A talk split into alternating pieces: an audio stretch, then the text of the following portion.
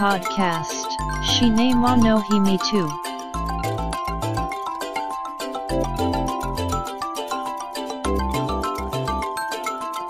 This broadcast is made by Cinema Podcaster Fuji Walker. お待たせしましたお待たせしすぎたかもしれませんシネマポッドキャスターの藤岡ですポッドキャストシネマの秘密の第75回です。さて先月末に20カ国地域首脳会合いわゆる G20 が我が大阪で開催されました。日本各地から機動隊が集結し厳戒態勢が敷かれた大阪。僕は大阪市内で働いているので出勤するためにその中に飛び込んでいくというある意味貴重な体験になりました。そしてうまい具合にタイミングがあってアメリカのトランプ大統領を見ることができました。生トランプです。確認したのは大統領専用車の中から沿道に向かって手を振る姿。トランプ大統領を一目見ようと沿道には大勢の人たちが待ち構えていた中をスーッと大統領専用車で駆け抜けた感じですか？アメリカ国旗を持った集団は「 Go Go Trump」とコールし集まった人たちは皆カメラを構えわーっと歓声が上がった感じですか？このトランプ大統領を待ってる間脚立の上でカメラを構えてるおっちゃんがやたら詳しくていろいろ聞いたんですがまず信号が固定されるんですね。青信号から変わらなくなるのがまず合図で。次に先導する白バイが行ったり来たりして道路沿道の様子を伺い出す。そして空にヘリのローター音がしだしてヘリを目で確認できる距離まで来ると大統領専用車が現れるんだそうです。それも2台。これは安全性をより高めるためどちらの車両に大統領が乗ってるかわからないように知るためだそうで通り過ぎる大統領専用車のどちらかに乗ってるんだよと。本当におっちゃんの言う通りのことが起きた後にトランプ大統領がやってきたのでなんだこのおっちゃんと。大統領専用車が通り過ぎるのは結構一瞬だったのでなんやわからんかったというのが正直な話ですが後で話した人によるとトランプさん疲れた顔してはった。とか言ってたりしてたんですがそない表情までわかるものかなと。後で録画した映像でトランプ大統領の表情を確認したりしましたが僕には疲れていたかどうかまではちょっと。ちなみに大統領専用車ビーストって言うんですがあれですよね。エメリッヒ将ことローランド・エメリヒ監督による映画「ホワイトハウス・ダウン」の中でジャニング・テイタム演じる警察官がテロリストに占拠されたホワイトハウスからジェイミー・フォックス演じる大統領を脱出させるため5水リムジンでカーチェイスしていましたがあれがビースト大統領専用車。トランプ大統領よりそのビーストや車列を間近で見れたことの方がちょっと嬉しかったかも。ビーストの他には Google ストリートビューの撮影に使われる Google カーみたいな丸い球体が車の屋根についた衛星通信車ですか。そうかこれがあるからアメリカの大統領はどこにいても核爆弾を起動できるんだなと。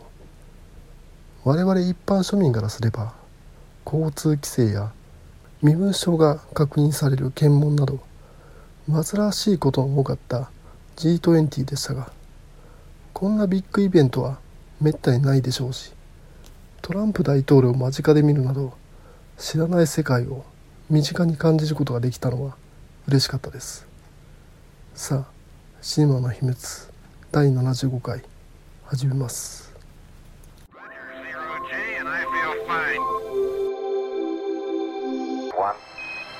two.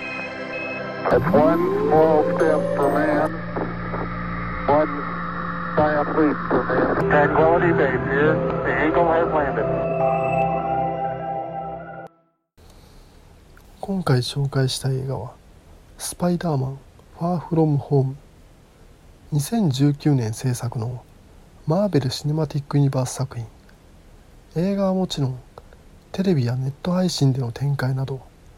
今や世界で一番拡大したシリーズであるマーベル・シネマティック・ユニバース MCU の第23作目。このポッドキャストで MCU 作品を取り上げるのは10作目。前作である映画「スパイダーマンホームカミング」については第27回配信分で取り上げています。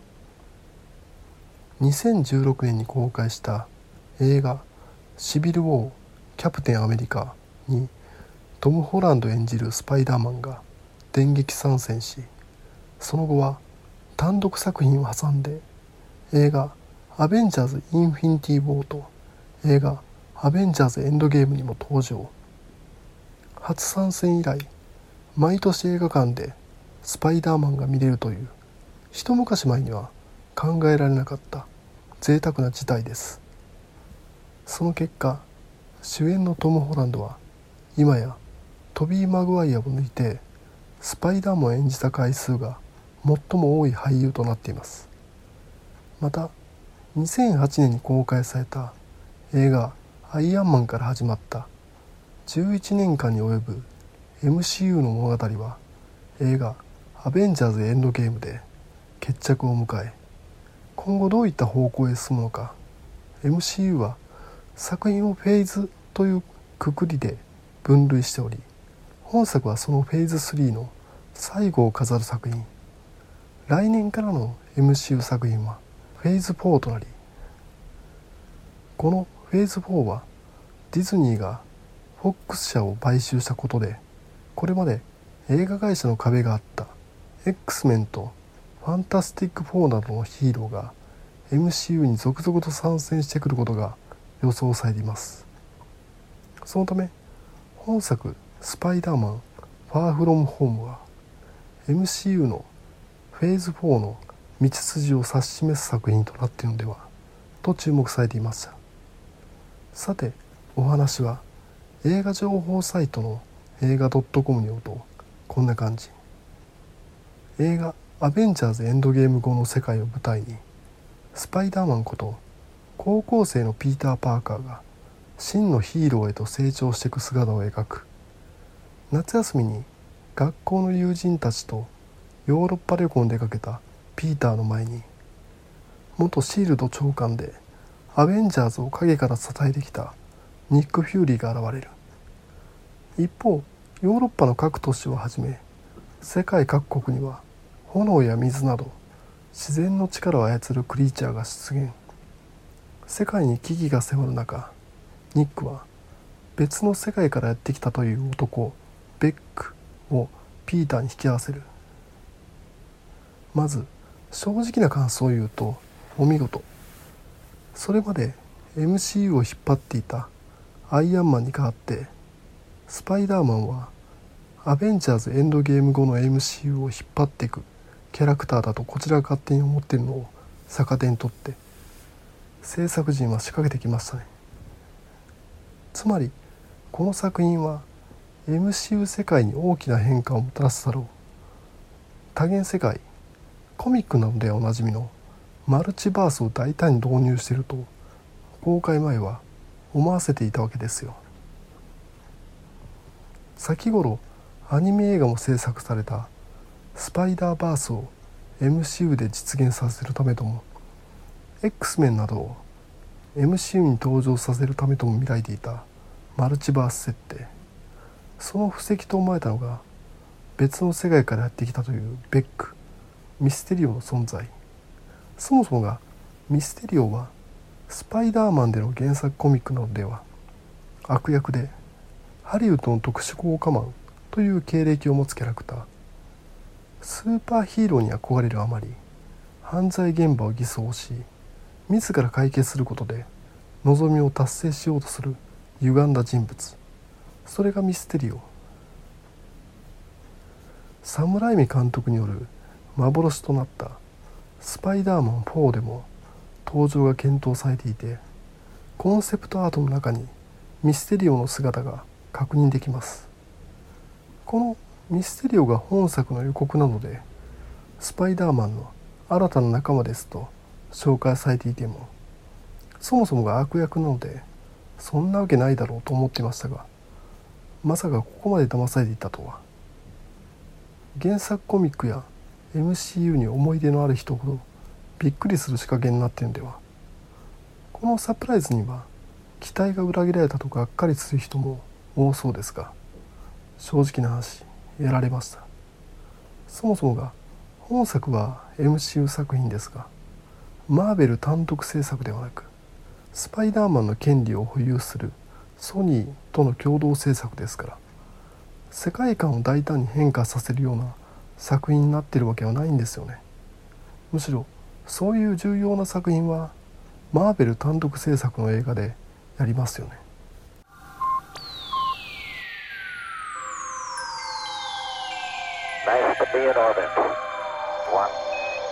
Nice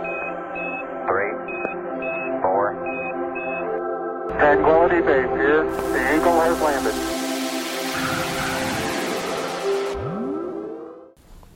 ちょっと本作「スパイダーマン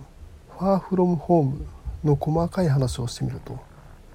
ピーター・パーカーが所属する科学クラブの顧問ロジャー先生本作では奥さんとの重すぎる過去をピーターに告白しベネチアの運河にカメラを落とす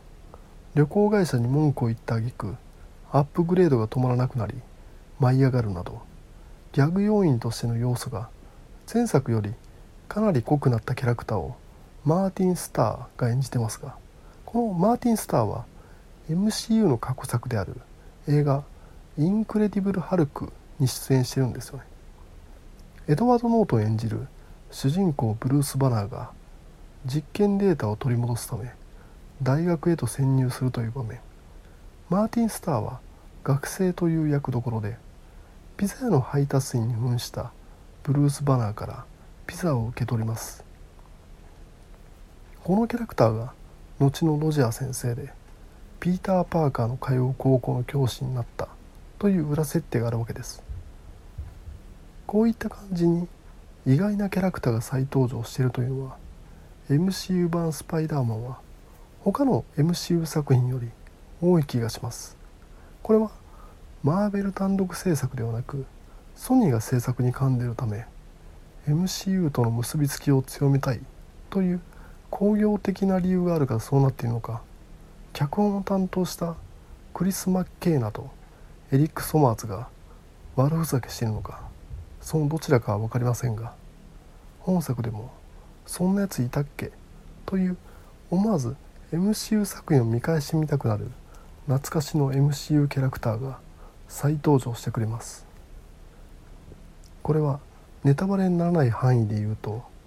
記念すべき MCU 作品第1作目である映画「アイアンマン」でジェフ・ブリッジス演じる悪役オバディア・ステインにアイアンマンの動力源であるアークリアクターを作れと命じられるピーター・ビリングスリー演じる科学者ウィリアムが本作に再登場してるんですね。ああ確かにいたねそんな人。オバディアに叱責され私はトニー・スタークではないからと嘆いてみせた白衣の男がウィリアムファンサービスというか何というか MCU にタイミングがあれば参加したいという役者が多いってことなのか。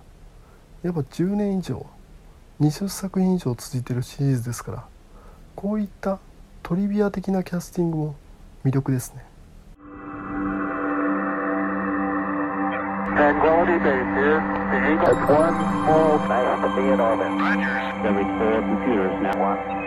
Welcome home, Columbia. Five,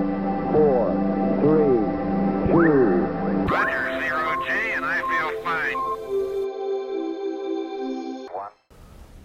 しかしこの MCU って何でもかんでもトニー・スタークの影響で問題が起こってますよね。映画「アイアンマン」ではスターク・インダストリーズが兵器産業から撤退したことにより副社長であるオバディア・ステインに謀反されてしまう。映画「アイアンマン2」ではライバル会社の社長の恨みが原因で映画「アイアンマン3」では適当にあしらった男の恨み。映画「アベンジャーズ・エイジ・オブ・ウルトロン」ではトニー・スタークの開発した人工知能が暴走。映画「シビル・ウォー・キャプテン・アメリカ」では暴走した人工知能によって家族を失ってしまった男の恨み。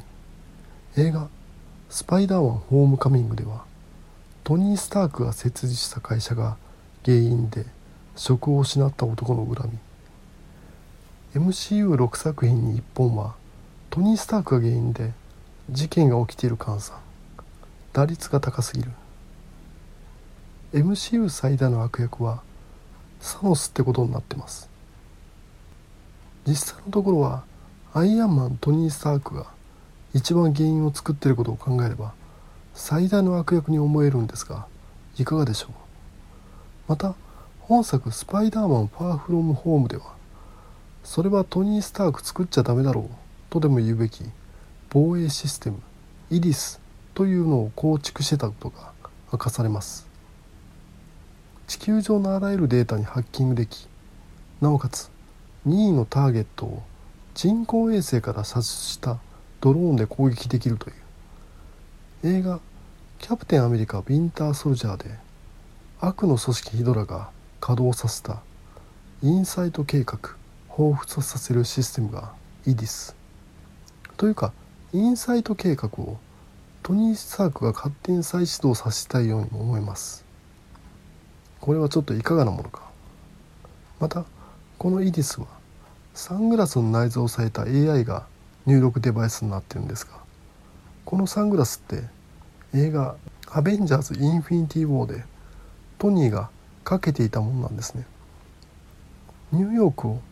悪役サノスの部下ブラックオーダーが襲撃した場面ですね。すでにその時点で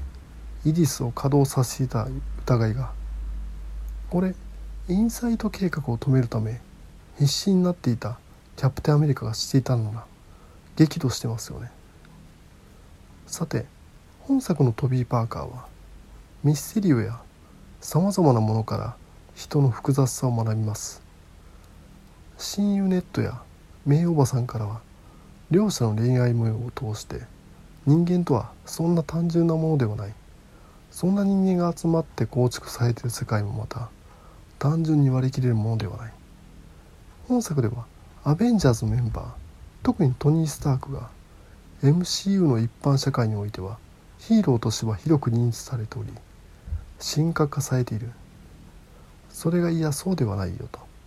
やはり彼もまた人であり重層的にいろんな顔を持っている人なんですよ。と描かれているそういった面でも本作はいわゆるフェイクニュース昔は陰謀論といったもんですがそれらの類を盲信して世界を割り切ってしまいがちな今のデジタルネイティブな世代に向かって違うんじゃないのもっと人って複雑なんじゃないのと訴えてるかのような作品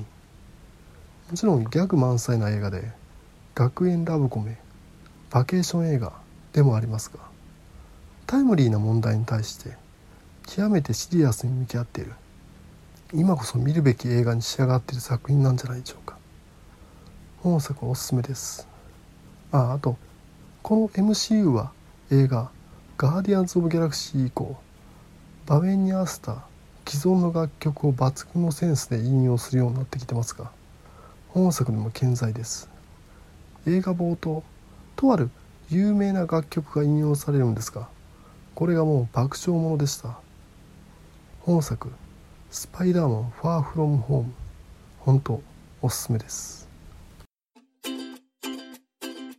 Podcast. Shinema no himi tu. Wo, ki e terio. To itako and wo. Apple Podcasts no. Review ya. Twitter. To ita. Social networking service day. Our get take ta di tally.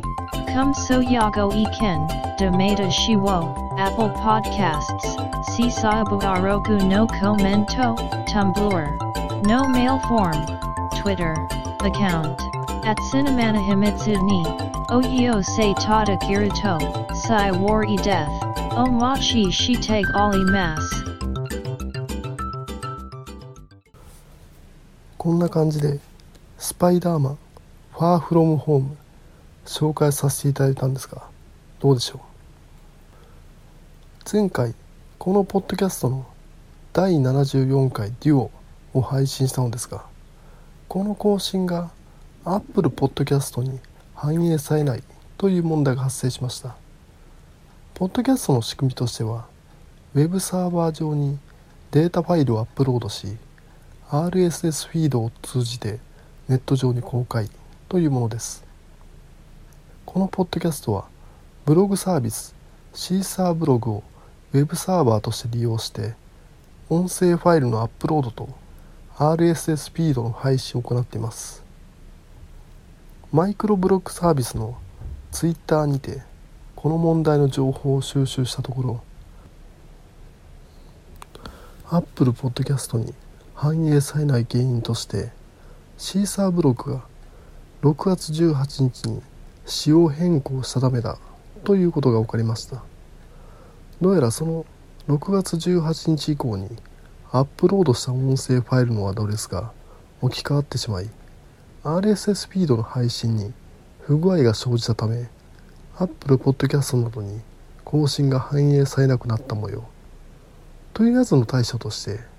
シーサーブログの記事にアップロードした音声ファイルのアドレスを書き換えると更新が反映されるということが確認できました。これにより第74回デュオを配信した当日にはこのポッドキャストシネマの秘密では問題がとりあえず解決したわけです。しかしツイッター上ではシーサーブログを利用している他のポッドキャスターたちの配信されない反映されないという嘆きの声がちらほらと見受けられました。突如自分の中で「義を見てせざるは言うなきなり」という心の声がとりあえずツイッター上で困っているポッドキャスターを見つけるとリプライ自分がうまくいった対処方法を書いたメッセージを片っ端から送ることにしました。その数10組ほどですか。メッセージを送ってるうちに何か勘違いしてきますね。自分がポッドキャストの守護者で会うと。ガーディアンズ・オブ・ポッドキャストですよ。これやばいなと。止められないと思っていたらシーサーブログから問題に対処したとのアナウンスが。ブログ設定を更新さえすれば Apple Podcast などに反映されるようになったみたいです。とりあえず良かったと。解決したと。こうしてガーディアンズ・オブ・ポッドキャストとしての短い活動は幕を閉じたわけですね。さあこれで今回の配信は終わりですが第75回が最終回にならないことを願ってます。聞いていただきありがとうございました。繁栄と長寿 Shinema no Himi 2 Podcast Tuki ni Sun Kite Kokshu Mafio B Hai Shin Bat Kunan Bar Wo Mixcloud Ni Te Hai Shin Chu